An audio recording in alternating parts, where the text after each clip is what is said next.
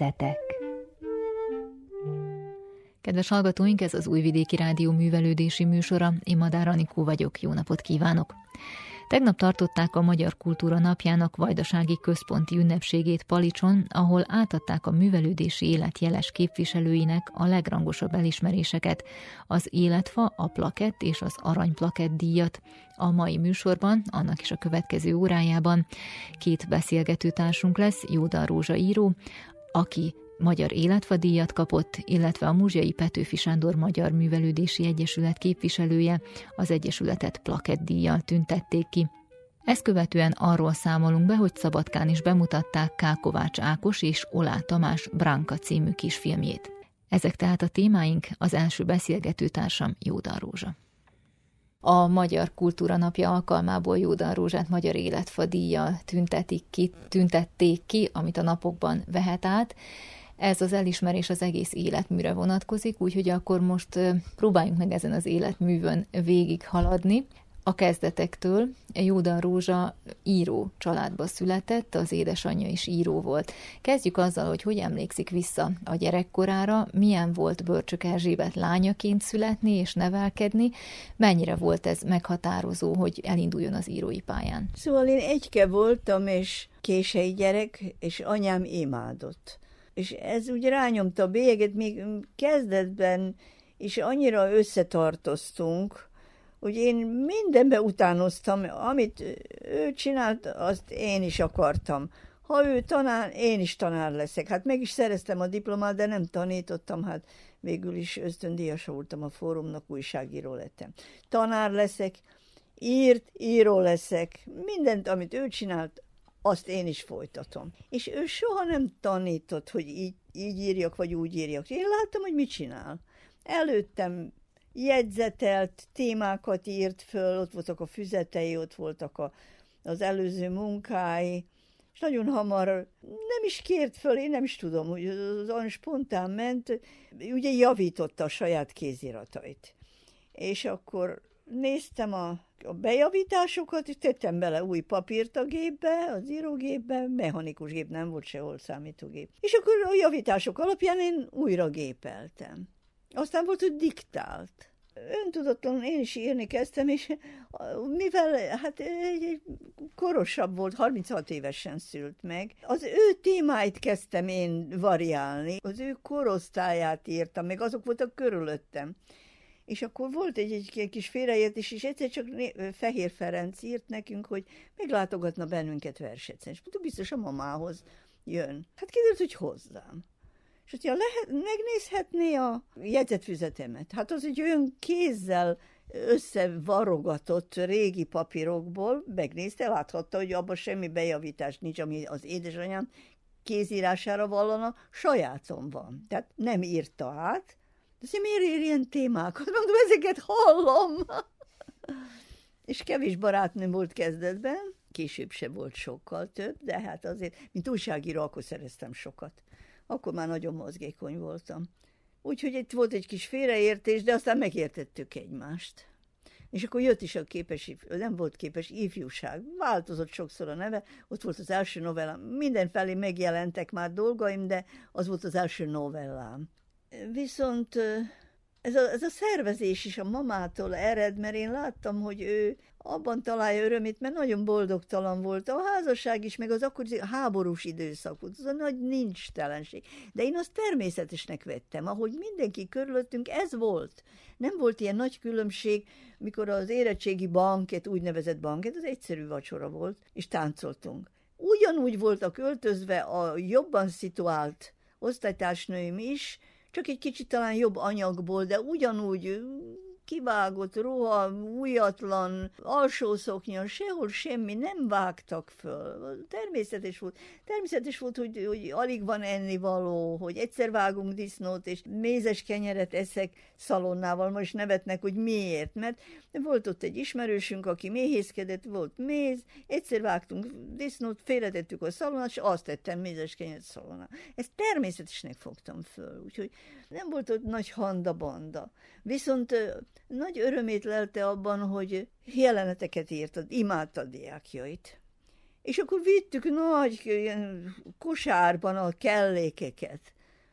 És akkor a barátnőmnek az apja díszlettervező volt a Szernép Színházban, akkor kaptunk a dramatizálta János Vitézt, akkor kaptunk a sás, meg deszkára voltak ragasztva a kákák, meg mit tudom én, és akkor játszottuk. És akkor én láttam, hogy hogy kell, már akkor láttam, hogy kell dramatizálni, adaptálni, és, és, és rendezni, és gyerekekkel bánni, imádta őket, és akkor dehogy fizették, ő maga oda hívta a gyerekekkel, látta, hogy valakinek nem megy a, a, a magyar tanárnő volt, nem megy valahogy a nyelvtan, akkor, vagy a fogalmazás, oda hívta magához, ingyen is bérmentve ott még ő zsíros kenyerekkel táplálta ott őket. Én még ott irigykedtem, hogy velük foglalkozik, és nem én velem, nem én vagyok a fő. Nagyon szerette a gyerekeit. És aztán gyereklaphoz kerültem, mert magyar szónak voltam a összöndíjasa, de ez volt az első munkahelye? Magyar szónál kezdő voltam, ott mindenkit az újvidéki rovathoz tettek. De onnan nagyon hamar elkerültem, mert színesen írtam. És a jópajtás akkor kezdett fölfejlődni, és kerestek olyat kértek a kezdők közül, aki színesen ér. És nekem már akkor volt egy rovatom, az úgy írta magam alá, hogy Zsí. És mindenki azt hitte, hogy Zsuzsi, Báti Zsuzsi, mert az volt fiatal újságíró. Közben hát ez Rózsi, Varga Rózsi, mert akkor még Varga voltam. És ez ír színesen. Hát próbálják meg. És ott maradtam húsz évig. És akkor Annyit voltam gyerekek közt, akkor az volt a szokás, hogy kétszer hetente mindenképpen iskolákban, iskola intézményekben kaptuk a meghívókat. Folyton köztük voltam. Én nagyon korán férhez mentem, húsz és fél éves voltam. Gyerekeim is gyorsan, hát ott voltak körülöttem, az ő pajtásaik is, és, és az iskolákban állandóan ott voltam. És annyira velük voltam, hogy úgy éreztem, hogy egy vagyok velük a nyelvezetüket, a gondolatvilágukat, a, az elképzeléseiket, a terveiket magamévá tettem, úgy éreztem, hogy én magam is gyerek vagyok. És akkor írtam, akkor kezdtem egyszeribe, mert mást írtam, én eddig inkább magamról, meg az, amit láttam magam körül, írtam novellákat később is, de akkor sorozatosan gyerekeknek írtam. A mézes kalács az, az hozzánk tartozott. Négy rovatom is volt egymás után. Öt évig írtam a Mindenfáj Jánoskát, akkor négy évig a Gizi és Gézát, ugyancsak négy évig a Csillát, és akkor a Mónit még három évig. A hadarújka még véletlenül megbíztak, hogy írjak kritikát egy gyerekoperáról, és mondom, hát nem írom alá úgy, mintha én volnék, hanem mintha a gyerek, mert ugyan mi a csodát írhatna, kritikát nem olvassák el. És annyira bevált, annyira elhitték, hogy ezt egy gyerek írja, mert úgy írtam a Lágy Hadarójutka, hogy írták a gyerekek, hogy hát persze, hogy nem vagy hadaró, mondd meg a nevedet, írd meg a nevedet, és látjuk, hogy jó, újvidéki vagy, de melyik iskolában is hanyadikos vagy. És nagyon jó a frizura, de később azt mondták, ah, most már nem, ne ezt a frizurát, volt mindig egy fejléc, még volt egy, egy illusztráció is.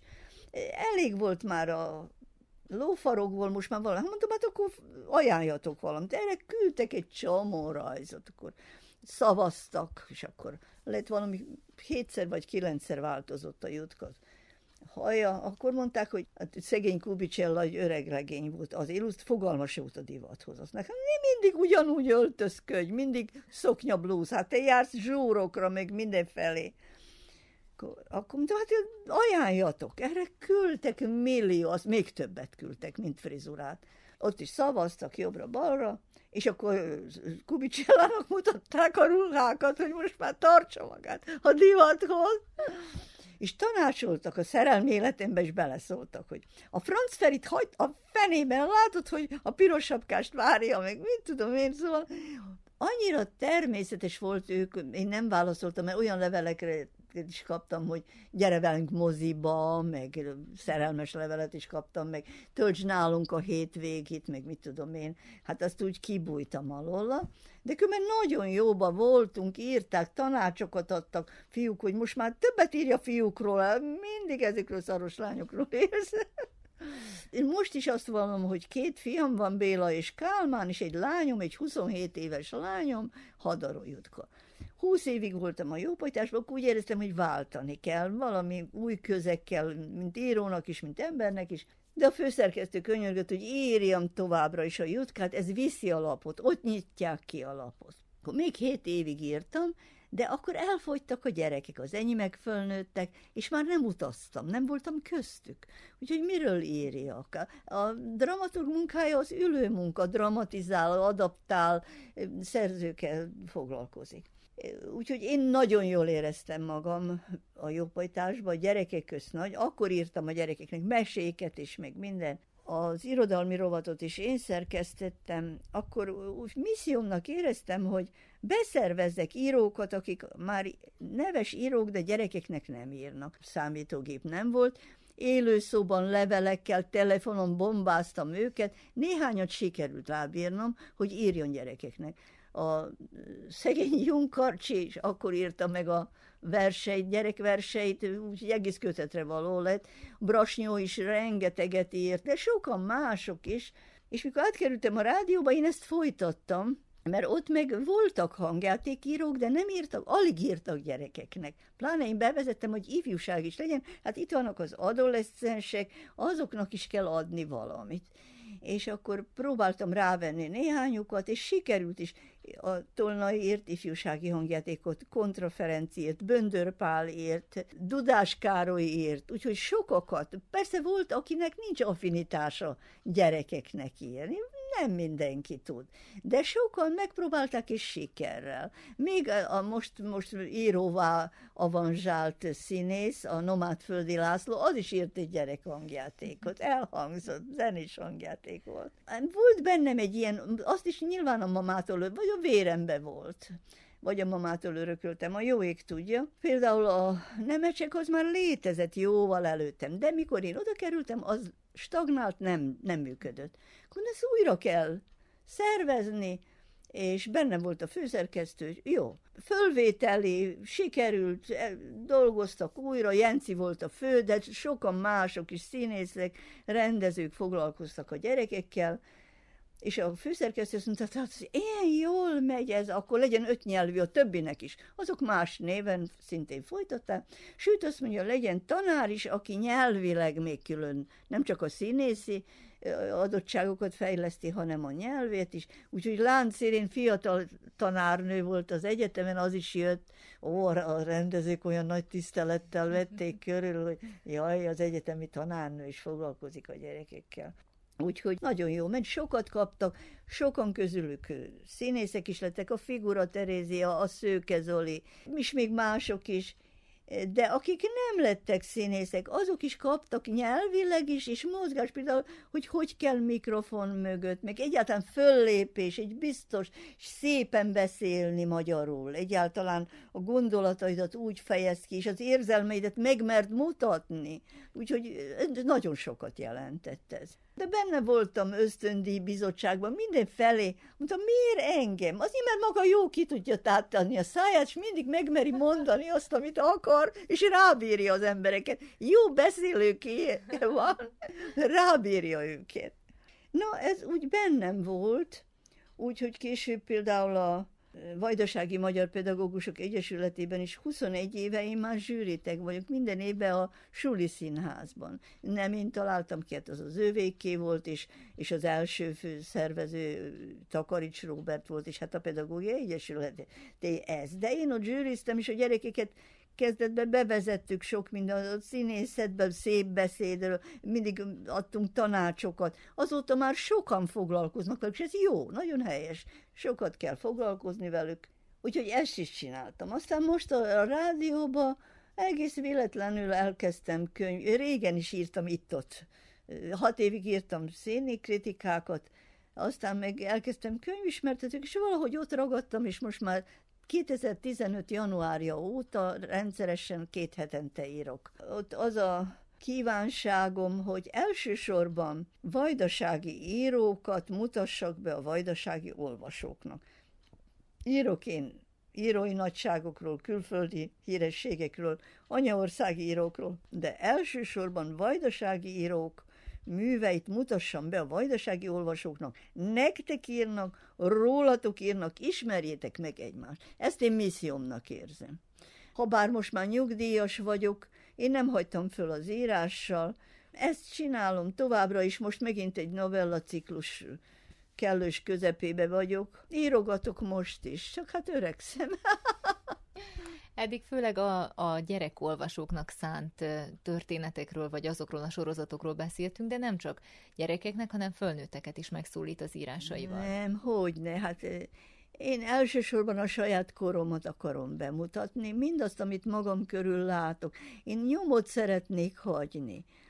Mi történt itt, hogyan történt, milyen érzelmi és egyéb vonatkozásai vannak ezeknek, és hát talán elsősorban a női szempontból, női szemszögből világítom meg, ha bár a férfiakat se lehet kihagyni, ők olyan fontos mellékszereplők, de a főszereplők a nők. Amikor a fölnőtteknek ír, akkor elképzel, van egy elképzelt olvasója, akit megszólít ezekkel? Konkrét nincs.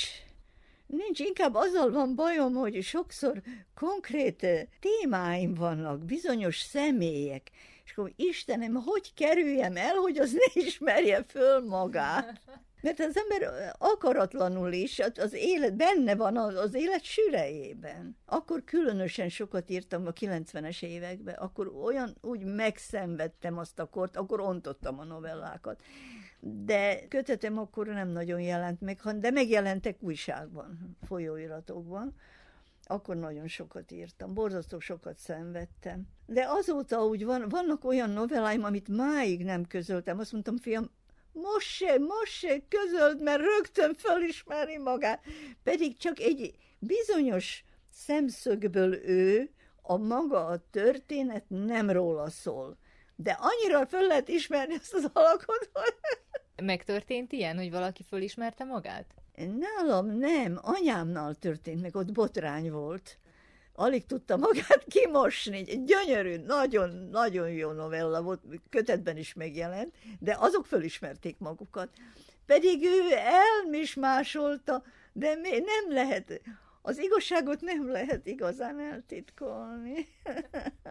novellás köteteket említ, novellás kötetekről beszélünk. A novella az a műfaj, amivel a fölnőtteket szólítja az meg? Vagy... fő. Írok én regényt is, van három megjelent regényem is, most is írok. De igazi műfajom a novella. Egy-egy konkrét témát, egy-egy konkrét szemét, vagy, vagy történet, én történetben gondolkozom most megint divat, de attól függetlenül, mikor nem volt divat, akkor is úgy írtam.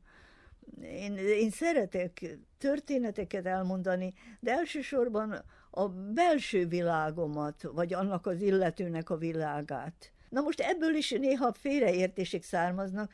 E, egyik novellámra, ugye, ugye azt mondja, hogy rólad szól. Mondtam, hát nem. És tényleg nem, de ott is az egyik alak apámra hasonlít, a külleme, de egyáltalán nem szól róla, egyáltalán nem volt ilyen. De a külleme olyan akkor saját bizonyos szokásaimat beleveszem, mert nem lehet letagadni, az ember önmagát is beleviszi, de nem az a fő. Említi azt, hogy készülőben van egy újabb novellás kötet. Egy kicsit arról beszéljünk, hogy milyen megjelenési lehetőségek vannak napjainkban. Lapokban, folyóiratokban szívesen fogadják az ember írásait.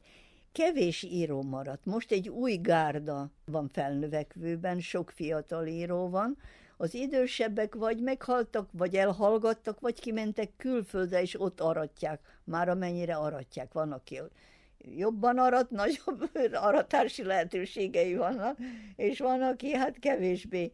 De sokan kimentek külföldre. És maradtak a fiatalok. Van hely, tehát a Látom, hogy ismétlődnek a nevek, nagyon ismétlődnek, nincs nagy választék.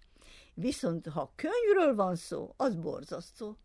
Évekig megfektetik az ember írásait. Nekem is. Évekig fekszenek ott, mert jönnek más is, annak a szerkesztőnek valami jobban fekszik, jobban érdekli, vagy egyáltalán más a trend, vagy a, a kor mást kíván, ugye. Sok mindentől függ. Könyvet nehéz kiadni. Beszélgetés elején ugye az író családot említettem. Júda Rózsa családjában nem csak anya-lány kapcsolatban ö, jött ez létre, hanem anya-fiú kapcsolatban is, tehát újra megismétlődött. Nekem két fiam van, Béla és Kálmán, de Béla már 40 éve Magyarországon él. De kezdetben még itt élt, nagyon is írt, hangjátéka hangzott el, még szerbül is. De mikor elment a közelemből, hát csak olvas, de nem ír. Újságíró lett, sőt, vezető szerkesztője egy szakfolyóiratnak. A Kálmán viszont itt volt körülöttem, és, és mindig, amikor írok valamit, akkor elküldöm egyszerre két, két helyre. Az egyik fiamnak és másiknak. Mind a kettő válaszol, és megbírálja. Mondja a jót is, mondja a rosszat is. Van, amit elfogadok, van, amit nem. Változtatok néha, csak ugyan. Jó, éleslátó, nagyon olvasott gyerekei, óriási, 6000 könyvünk van legalább. Már nem is számolom, borzasztó. És mind a kettő megmondja magáit, és a Kálmán is, a Béla az nem küldi a szak dolgait, hát ahhoz én nem is értek. De véleményt mond az enyémről. A Kálmán az viszont is minden írását leküldi, én is mondok véleményt. Nem orról meg, legfeljebb nem fogad. Régi módi vagy, nem is azt mondja, hogy régi módi, az, az asszony vélemény, meg mit tudom én, nem akarlak utánozni.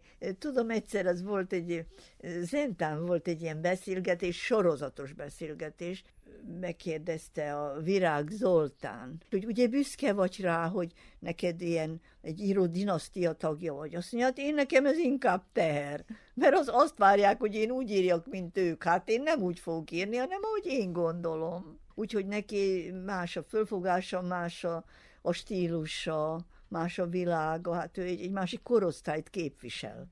De az együttműködés az megvan. Megvan, állandóan olvasunk egymásét, és javaslunk egymásnak könyveket, hogy mit, mit olvassunk. Úgyhogy én nekem nagyon jó kritikusaim vannak. Nem fizetem őket. Az életmű díj nem jelenti az életműnek a lezárását, az folytatódik, de azért ad-e valami kis löketet, mit jelent kapni egy ilyen díjat, most konkrétan a Magyar Életfa díjat, a Magyar Kultúra Igen, Napja két életmű díjat is kaptam, a Herceg János díjat is, most az Életfa díjat. Hát már elég vén vagyok, igaz, de hát van, aki, van itt egy Ilonka néni, akit én nem ismerek személyesen, 107 éves már. Hát én nem hiszem, hogy itt megérek. De hát ki tudja. Hát igen, sokat jelent, mert az ember megírja, és jó, a saját gyerekei elolvassák meg, azelőtt a férjem is az is véleményt mondott, míg szegény most halt meg kicsit több, mint egy hónapja, még itt van. Ő is véleményt mondott. Viszont a, a többiektől ritkán, van néhány barátnőm, kevés barátnőm van, vannak jó pajtásaim, akikkel én jóba vagyok, én is nekem sok ismerősöm van. De van igazi jó barátnő, kettő van még, aki az élők sorában van. De másoktól nem kapok ez, ez impulzust ad, hogy elolvasták, véleményük van, és jónak találják. Ez, ez örömmel tölt el. Azt jelenti, hogy, hogy valakik mások is értékelik, nem csak a családtagjai, meg az a két barátnő. Sokat jelent, igen. És mivel folytatódik az életmű? Most egy novellás köteten dolgozom, még hát egy regényen is, és most készítem a, mivel a szempontnak én már 169-et írtam meg most, most olvastam föl mikrofonba a 169-et, Ezekből szeretnék kiválasztani egy körülbelül egy ötvenet, hát most ez az ötven, ez egy ilyen légből kapott szám kiválasztom azokat, amelyek szerintem a legjobbak, és elküldöm majd a kiadónak, hát most majd nyilván megfekteti, nyilván más tervei vannak, de hát ha ráharap. Ki tudja? No, én, én kiválasztok majd magamnak, de leadom a teljes listát, hát ha lesz egy szerkesztő, akinek más tetszik majd meg. Legyen neki választéka. Itt lesz anyaországi, lesz világirodalmi nagyság, és nagyon sok vajdasági friss, ezek friss dolgok. Én igyekszem. Tervem van, rengeteg tervem, ötletem, amíg az erőm hagyja, nem tudom, mit, mi van a sorskönyvében megírva. A Magyar Kultúra Napja alkalmából Magyar Életfa díjjal tüntették ki Jódan Rózsa írót, vele beszélgettünk az elmúlt percekben.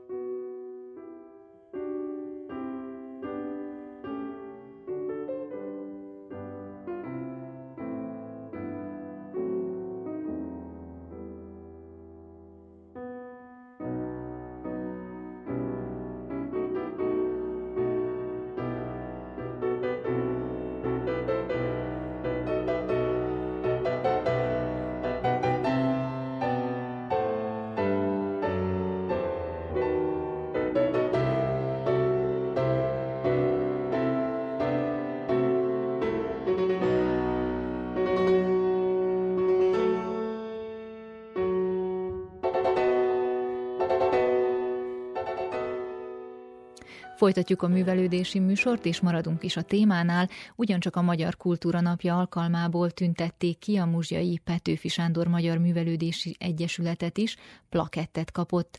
Az elnököt Kónya Kovács Otília kérte mikrofonhoz.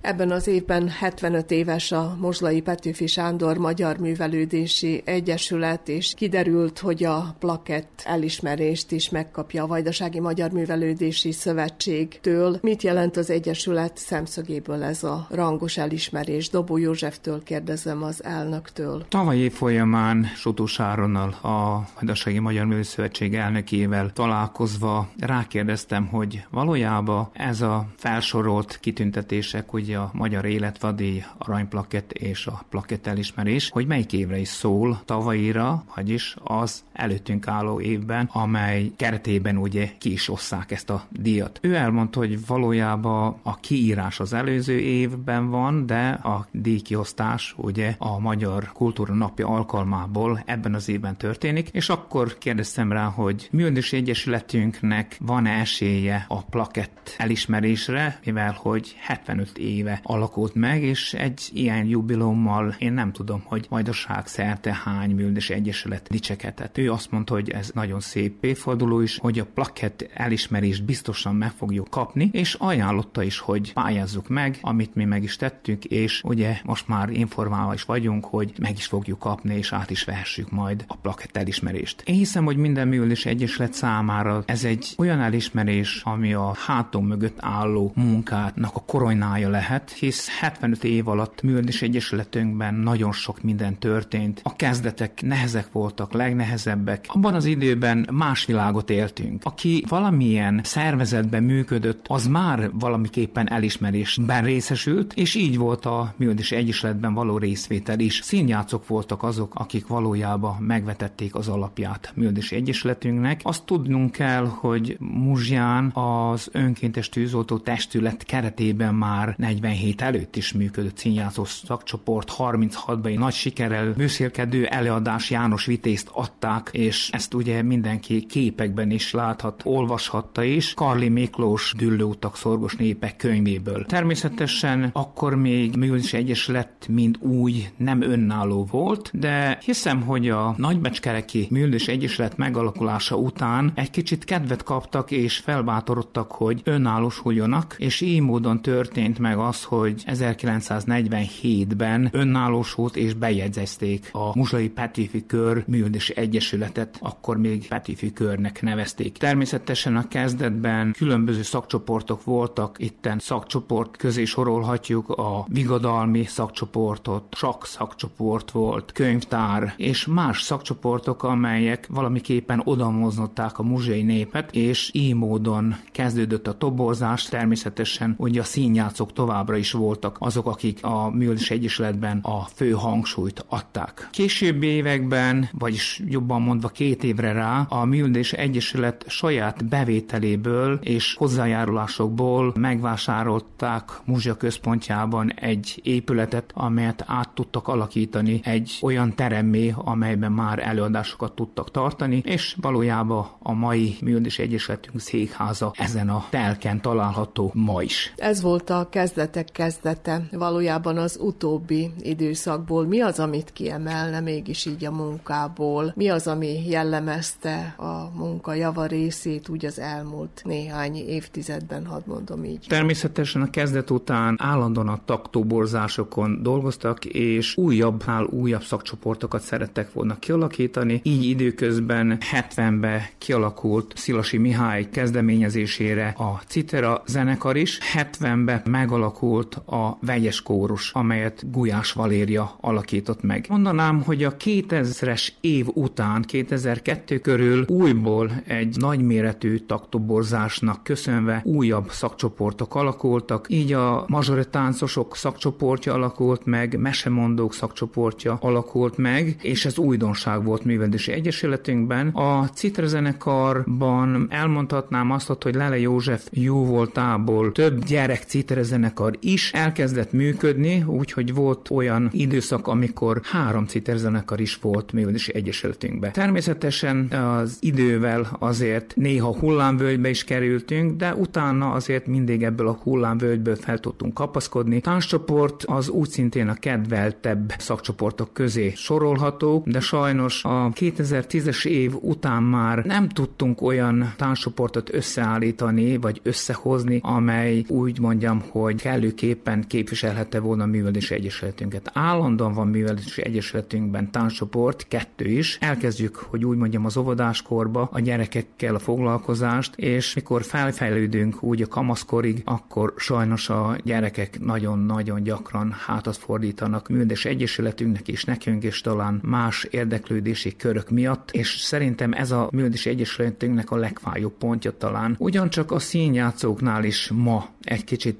hullámvölgybe kerültünk, nehéz rávenni a fiatalokat, hogy foglalkozzanak, vagy elszállják magukat arra, hogy hetente legalább egy-két nap, egy-két óra hosszát szálljanak az ilyen munkára. Pedig hiszem, hogy ez érdekes lenne számukra is, és mindenki csak örömét lelne benne. Nem csak a próbákban természetesen, de ott is, hanem utána, mikor már a bemutató is megtörténne, a tájolások azok, amelyek varázslatosabbá teszik ezt az amatőr munkát. És hogyha Muzslát említjük, és a Muzslai Petőfi Sándor Magyar Művelődési Egyesületet, akkor itt egybefonódik a névvel a Szilasi nap is. Valójában most már az idén nagykorúvá vált ez a rendezvény, és gondolom, hogy Szilasi Mihálynak köszönve, Lele Józsefnek ugyancsak köszönve, aki folytatta azt az utat, amit az ősök megkezdtek. Jelen pillanatban talán a citera zene, ami legismertebb, ami legismertebbé teszi mi egyesületünket vajdaság szerte. Ezt köszönhessük nagymértékben Lele Józsi bácsinak is, aki tudjuk, hogy a népművészet mestere díjat nyert el a citra zenével, és az ő hozzáállásával is szívvel, lélekkel azon van, hogy ezt a citra zenét továbbadja fiatalabb nemzedékeknek. Szerintem minden négy-öt évben újabb gyerekekre vadászik az iskolákban, úgy az alsó tagozatokban, hogy megtalálja azokat, akiknek hallása van, és kedvük is van ahhoz, hogy a citra zenét tanulják, és utána ő szakszerűen be is tudja őket gyakorolni, és szép eredményeket is érnek el. Ugye a Szilasi nap az egy olyan rendezvény Műldis Egyesületünkbe, amely az idén 18. alkalommal lesz megszervezve. Azt is elmondhatnám, hogy talán ez a vajdasági citra zenészek találkozó helye. Az idén is megpróbáljuk a szokott időpontban, tehát február utolsó szombatján megtartani ezt a rendezvényt. Hiszem, hogy sikerül is, hogy a járványhelyzet mindezt megengedi, és akkor hiszem, hogy mindenki jó fogja érezni a citarások között, és természetesen a közönség is, aki végig tudja nézni majd ezt a műsort. És az egy új színfolt ebben az egész történetben, hogy első alkalommal megszervezték a Citera tábort a gyerekek részére. Hát ez is egy nagyon jó iránymutató dolog, hiszen nincs veszve. Remény az van, hogy folytatása ennek mindenképpen lesz. Nagy öröm számomra is. Régi álmunk, hogy úgy mondjam, valósult meg akkor, amikor a tavév folyamán lehetőség nyílt egy olyan pályázatra pályázni,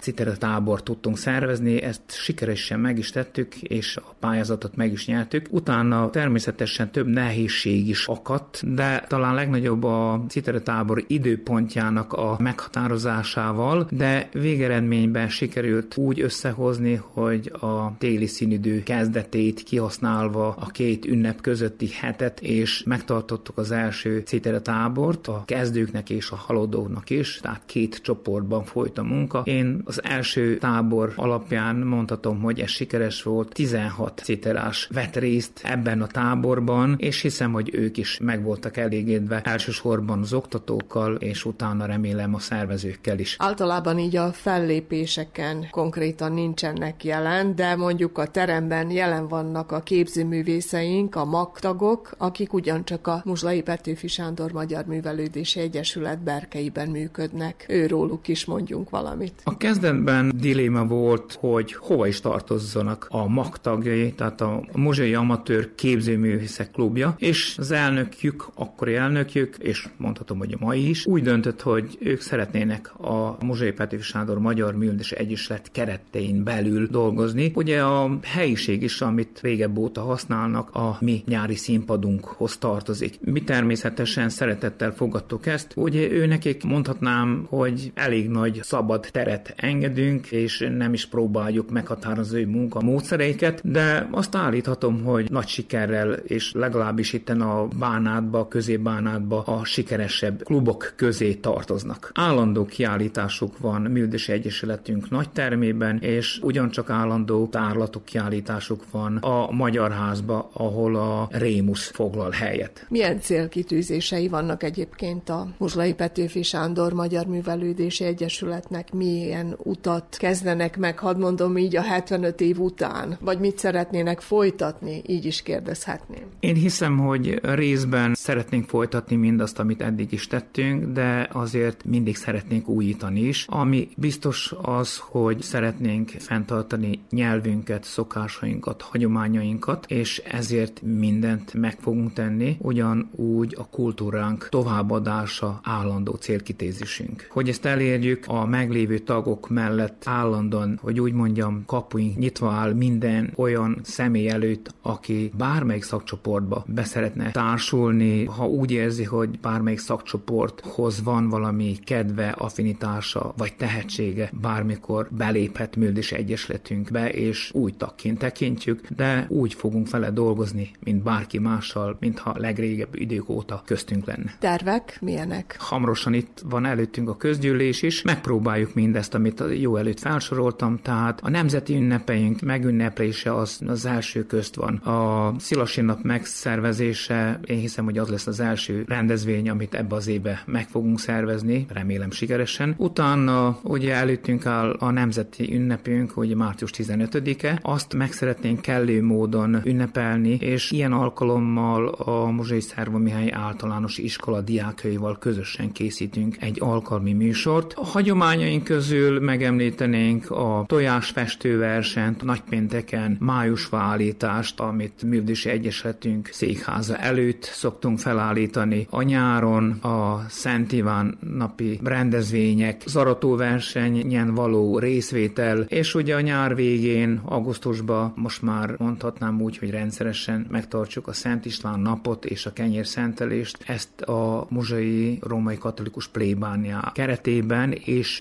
plébániával együtt tesszük. Az őszidő az, amikor már az iskolai is bekezdődött, akkor komolyabban számítunk már a gyerekekre is, és a próbákat is próbáljuk egy kicsit komolyabban fogni. Lassan készülünk az újabb megemlékezésekre, ugye itt vannak az októberi megemlékezések, 6-a, illetve 23-a, ami művelődési egyesületünkben visszamenőleg már több évtizede folyik, és október végén vagy november folyamán szeretnénk egy jubileumi műsort készíteni éppen a 75. évfordulóval kapcsolatban, és akkor, hogy a nagy közönség előtt is meg tudjuk mutatni, el tudjuk dicsekedni a plakett díjjal is valójába. Én hiszem, hogy azért más forrásokból már a muzsiaiak értesülni fognak erről az elismerésről, de mi Művdis Egyesületünk keretén belül akkor fogjuk bemutatni és megünnepelni.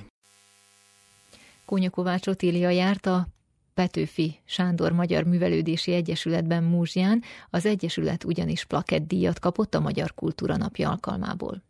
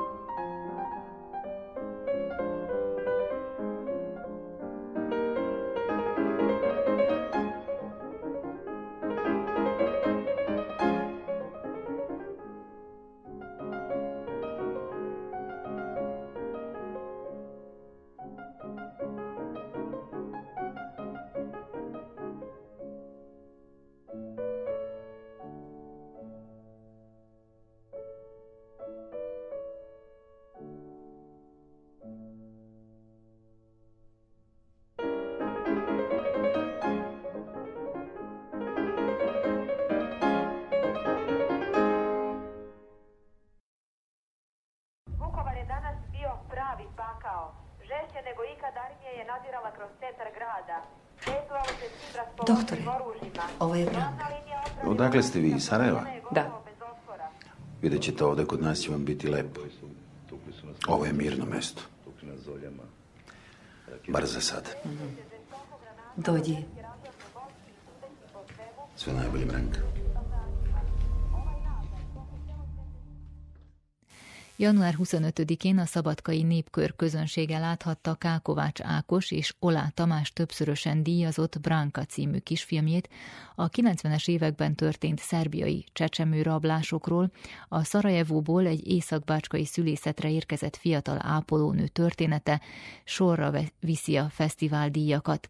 A két társszerzővel Grajlachemma beszélgetett közvetlenül a minap megszervezett vetítés előtt. Tudjátok-e, hogy hány fesztiválon szerepelt a Bránka eddig? A 26. fesztiválnál tart, azt hiszem. Most ezek közül a, van olyan, ami, ami még csak a jövőben lesz, itt csak a szelekciókat tudjuk, de 26 és talán 18 különböző ország fesztiváljai. Lehet, hogy már 20 is. Egyébként de lehet, most ezzel a Franciaországgal, meg az új Tehát négy kontinens, körülbelül 20 országában 26 fesztiválon szerepelt eddig. És mertétek-e álmodni, amikor belevágtatok ebbe, hogy ennek ez lesz a mi mondja, a vége, ez lesz a sikere? Hát csak álmodni mertük, tehát nagyon bíztunk benne, hogy egyszer csak majd ilyen sikeres lesz a film. Ugye egy kisjátékfilm az egyetlen megjelenési terület ezek a fesztiválok, tehát ugye ezt nem játszák moziba, a kisjátékfilmet általában nem lehet rá jegyet venni, vagy elmenni interneten pénzért megnézni, vagy bármit, tehát streamelni hanem ez a megjelenési felület, hogy fesztiválokra eljut, és ott látják az emberek is. De ez a nagy szerencse, tehát a díjak az egy másodlagos dolog, de az, hogy, az, hogy ennyi fajta ember tudta látni. És ennek tudatában voltatok akkor, amikor belevágtatok, hogy kisjátékfilmet csináltok. Úgy van. Az ötlet, illetve a téma Tamás agyából pattant ki. Szóval valójában a témát azt én találtam meg, több helyen is olvastam a jugoszláviai csecsemőknek az eltűnésének az ügyéről, és teljesen függetlenül a szakmától beszélgettünk erről Ákossal, és hát az ő ötlete volt az, hogy akkor ezt, ezt valahogyan egy játékfilmben meg kellene fogalmazni, fel kellene dolgozni ezt a témát valamiképpen, és akkor még nagyon lazán körvonalazódott az, hogy, hogy hogyan lehetne hozzányúlni ehhez, a, ehhez az igen súlyos témához, hogyan lehetséges feldolgozni egy ennyire sötét, szerteágazó ügyet, amiről ennyire keveset tudunk, ennyire kevés konkrétumot tudunk, és hát egy egészen hosszú előkészítő, író, forgatókönyv fejlesztő folyamat után jutottunk el ahhoz a változathoz, amit utána leforgathattunk. Eredetileg Magyarországon szeretnétek volna forgatni, ugye, ha jól tudom? Az az igazság, hogy nem. Tehát mi eredetileg azt terveztük, hogy Vajdaságba forgatjuk. Jugoszláviai történet, Igen, ugye? Jug- jugoszláv történet, tehát hogy, tehát hogy ott is akartuk forgatni, ahol ennek egy kicsit helye van de hamar rájöttek a producerek meg a gyártás szervezés, hogy ez egy nem a legjobb döntés, hiszen anyaországi, tehát magyarországi pénzt költünk, és az ottani szakemberek dolgoznak. Tehát az, hogy tulajdonképpen nekünk onnan kellett áthozni mind technikát, mind pedig humán erőforrást, ez megnövelte a költségvetést. És hát nagyon jó volt egy olyan kórházban dolgozni, meg egy olyan környezetben, ami valóban az, ami, de természetesen azt is alakítanunk kellett, és ennyi erővel Magyarországon is megcsináltuk volna. Mégis nagyon sokat köszönhetünk annak, hogy itt forgattuk, mert rendkívül sok segítséget kaptunk. Bizonyos, hogy sokkal több, több, több segítséget kaptunk az anyagi támogatásoktól kezdve, csak a baráti segítségeken keresztül ez egészen odáig, hogy valakit megkértünk, hogy figyelj, most el kéne menni ide, és ő elment. Tamástól hallottuk, hogy elég hosszú folyamat volt a maga a forgatókönyvírás, de a, annak megvalósítása is nem pár hónapot vettük így be, hanem... Ez úgy nézett ki, hogy 2017-ben találtuk ki azt, hogy ebből lesz valami, azt hiszem, hogy elkezdtünk pályázni, tehát az, hogy a forgatókönyvet több hónapig írtuk, ugye az egy dolog, és aztán elkezdtünk pályázni pénzekkel. Maga a forgatás az 8 napig tartott mindösszesen, de hát addigra már nagyon sok erő és energia és pénz koncentrálódott arra az egy helyre, és akkor ennek volt még egy egyéves utómunkája, és a Covid miatt nem mutattuk be ezt a filmet. Tulajdonképpen mert nem szerettük volna, hogyha így pont a lezárásokba kezdi meg a fesztivál nem körútját. Szóval, hogy ez pont egy ilyen, hogy online tartanak fesztiválokat, mert szóval nem egy egészséges mozizásnak nem tett jót az a Covid, mint ahogy sok másnak. De minden esetre jó vége lett, illetve jó folytatása lett, mert még mindig éli az életét a I- film. Igen, egy kis játékfilmnek körülbelül egy, egy másfél év az, amit el tud utazgatni a világba, és mi most tartunk a majdnem az első évnél, tehát most már tavasszal lesz az első éve Úgyhogy még, még a fél időben vagyunk, várjuk az izgalmakat, és hogy eddig nagyon hálásak lehetünk szerintem a sorsnak, hogy, hogy ennyi helyre eljuthatott a film. És a film révén ti is néhány fesztiválra? Többé-kevésbé, hát volt egy csomó olyan hely, amit online tartottak meg, volt, ahova nem tudtunk elmenni, és néhány helyre pedig ki tudtunk utazni. Tehát tudatában voltatok annak, hogy a filmet nem láthatják a mozikban, mégis belevágtatok. Ez a forma miért felel meg neked a kisjátékfilm? olyan történetet kerestünk, ami elmesélhető egy kisjátékfilmnek az időtartamában. Tehát nagyon fontos volt az, hogy ez nem egy sűrített nagyjátékfilm, hanem egy olyan történetnek egy kis szelete, egy pici egysége, amely így válik teljessé. Tehát mi, mi nem is gondolkodtunk nagyjátékfilmben, nincsenek meg hozzá még a lehetőségeink, és úgy éreztük, hogy egész egyszerűen ez a történet így tud hatni, erős lenni 20 percben, amelyben megvalósítottuk. Nyilván másképpen találkozik a közönséggel, mint hogyha egy moziban szembesülne vele, viszont sokkal kompaktabb, tehát akkor, hogyha lejár ez a fesztivál körút időszak, akkor utána miután felkerül az internetre, akkor talán még több emberrel találkozhat, és ez nem csak azért fontos, hogy filmként képesek legyenek befogadni, hanem, hanem egész egyszerűen a történetnek van egy nagyon erős szociális vonatkozása, és az, hogy hírét tudjuk vinni ennek, a, ennek az ügynek, amelyet feldolgoz a film, számunkra legalább annyira fontos. A kisjátékfilmes forma az önmagában egy ilyen nagyon izgalmas dolog, hogy nagyon gyorsan vége van a filmnek. Tehát, hogy éppen csak elkezdődik, és annak a ritmusnak megfelelően, amikor egy nagyjátékfilmet kezd el az ember, ahhoz képest elég gyorsan vége lesz. És ugyanakkor, meg egy tömör, ahogy a Tamás is fogalmazott, egy annyira tömör forma, olyan korlátok közé van rakva egy történetmesélés ilyen szempontból, hogy nagyon sűrítetten, nagyon ügyesen kell bánni az alkotóknak azzal, hogy hogyan mesélnek történet, és hogyan vezetnek szálakat. Ez egy rész egy hívás volt, másrészt meg egész egyszerűen anyagi oka is van. Egy ilyen fiatal alkotópáros az nem biztos, hogy kapna támogatást nagyjátékfilmre, sokkal inkább remélhető, hogy kisjátékfilmben tudják megmutatni azt, akik és amik két nyelv vegyül a filmben, ezt mennyire volt nehéz így megcsinálni? Három nyelv is vegyül a filmben, és több dialektus, az mert igen. bosnyákul, igen. E, szerbül és magyarul is beszélnek benne, és akkor itt ezeknek a keveredése van minden szempontból. Mi magyarul írtuk a történetet, ezt aztán fordították szerbre és angolra, és akkor még ott a helyszínen a színészekkel egy picit dolgoztunk rajta, hogy nekik mondhatóbb legyen a szöveg. A feliratozásban nagyon érdekes ez, mert hogy aki mondjuk mindig a, a japán filmnézőket emlegetjük ilyenkor, hogyha ők megnézik a filmet, akkor mennyi, mennyit fognak belőle érteni ebből, ebből a nyelvi játékból, hát valószínűleg semmit. Tehát ezt mindenképpen olyanra kellett csinálnunk, hogy aki nem ért, se szerbül, se magyarul, az is értse meg a filmet, és ne legyen ez egy kritérium, hogy, hogy ez egy feltétlen tudás ahhoz, hogy ez működjön. De nyilván akkor, hogyha itthon vetítjük a filmet, akkor, akkor sokkal több jelentés van benne. Már, már csak maga a cím, illetve a Bránkának a neve is egy beszélő név, amelyet nyilván külföldön nem értenek, Igen.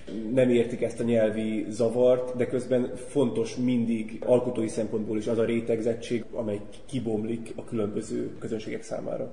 És azt hiszem, hogy az itteni közönség jobban át is éli az egész történetet. A 90-es évek háborúi az eleve érintett bennünket mi a Balkánon. Folytatása a filmnek? filmnek? Hát egyelőre nem lesz Branka 2, az biztos. Többen kérdezték és javasolták nekünk producerek, hogy nagyjátékfilmet csináljunk belőle, tehát egy hosszabb terjedelmű fikciós munkát, meg hogy dokumentumfilmet. De most a dokumentumfilm az akkora ívű lenne a mi elképzeléseink szerint, hogy ahhoz rendkívül nagy anyagi támogatásra lenne szükség, mert csak úgy lenne értelme. Tehát elég sok riport terv fogott már ebbe bele, hogy ezt felderítse ezt a helyzetet, és hát ugye 98%-ának beletört a bicskája. Mert egész egyszerűen nem lehet átjutni egy olyan korláton, amit a falakon, a falakon igen, szervállam egész egyszerűen ne, nem biztosít hozzáférés dokumentumokhoz. De Hogyha például DNS tesztekkel lehetne tesztelni az anyákat, meg olyan gyermekeket, akiknek nem biztos, hogy azok a szüleik akik, akkor már ott egy sokkal izgalmasabb történet, csak ez pénz. Az nagyon érdekes volt számunkra is, és hát valójában felemelő, hogy, hogy miközben a, a filmünk elindult a fesztivál körútjára, láthatták a nézők, közben egyre több minden derült ki, tehát az elmúlt egy évben már tudunk olyan esetről, amikor egy gyermek megtalálta az anyját 30 év után, tehát végül is nyílnak meg bizonyos értelemben ezek a kapuk.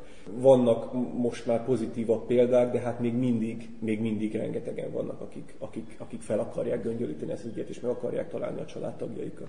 És mivel a pénzről beszéltél, ez egy drága szórakozás a filmezés. Ez az, drága hobbi.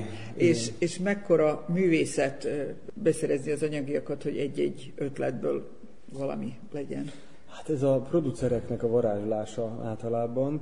Ez akkor, meg, meg most itt nagy segítségünkre volt a helyi gyártásvezetőnk, aki iszonyat mennyiségű cégtől szerzett be kisebb-nagyobb adományokat, és még így is mindenki nagyon keveset keresett, és nagyon sokan voltak, akiket egyáltalán nem fizettünk ki. Szóval ez mindig egy nehéz dolog, az embernek jó ötletének kell lennie, erős tervnek, és akkor még kell egy jó adag helyezkedés, és még kell egy jó adag szerencse is. Szóval egy halmozottan nehéz helyzet. És egy nagyon jó csapat. És egy nagyon jó csapat, de hát a csapat az folyamatosan alakul, ugye ahhoz képest is, hogy mondjuk mennyi pénze van az embernek, meg ahhoz képest is, hogy kik azok az emberek, akiket elképzel maga körül. Tehát mind kreatív, mind pedig a filmtechnikai munkatársait tekintve. Nagy meggyőző erő, meg nagy hit kell, az egész biztos, akkor, hogyha az első ilyen nagyobb projektjébe fog bele az ember, és akkor utána, miután azzal bizonyított, akkor utána lehet talán könnyebben pénzt szerezni egy következő vállaláshoz. És a következő vállalás ezek után?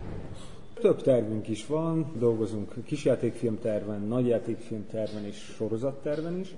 Most jelenleg közösen írjuk. Tamással? Tamással, most jelenleg az Olá Tamással közösen írjuk, és Tolnai Szabolcsal, a Tolnai Szabolcs által rendezett Biciklizéseink Török Zolival című filmet, aminek már a forgatása tavaly előtt megkezdődött, vagy még régebben, és annak most talán lesz folytatása, és ennek a könyvnek a módosításait végezzük éppen. Ez lehet, hogy már nyáron forogni fog például. Tehát akkor ö, több időt töltesz mostanában ezen a tájon? Ezt nem merném így kijelenteni, én Budapesten élek most már, de nagyon sokat járok haza, és úgy tűnik, hogy most a nyáron nyaram egy jelentős részét itthon fogom tölteni. Tamás pedig követi. Igen, én pedig, én pedig egyre többet járok Budapestre, hogy tudjunk dolgozni, hát megtaláljuk, megtaláljuk egymást. Mindig jobb élőben forgatókönyvet fejleszteni, ez, ez, ez kiderült, úgyhogy a személyes találkozások azok pótolhatatlanok ezen a téren is. Mivel, hogy előttetek a ma esti vetítés, akkor szép estét kívánok. Köszönjük szépen. Köszönjük. Január 25-én Szabadkán is láthatta a közönség Kákovács Ákos és Olá Tamás többszörösen díjazott Branka című kisjátékfilmjét, az alkotókkal beszélgetett az elmúlt percekben Grajlak Emma kolléganőm.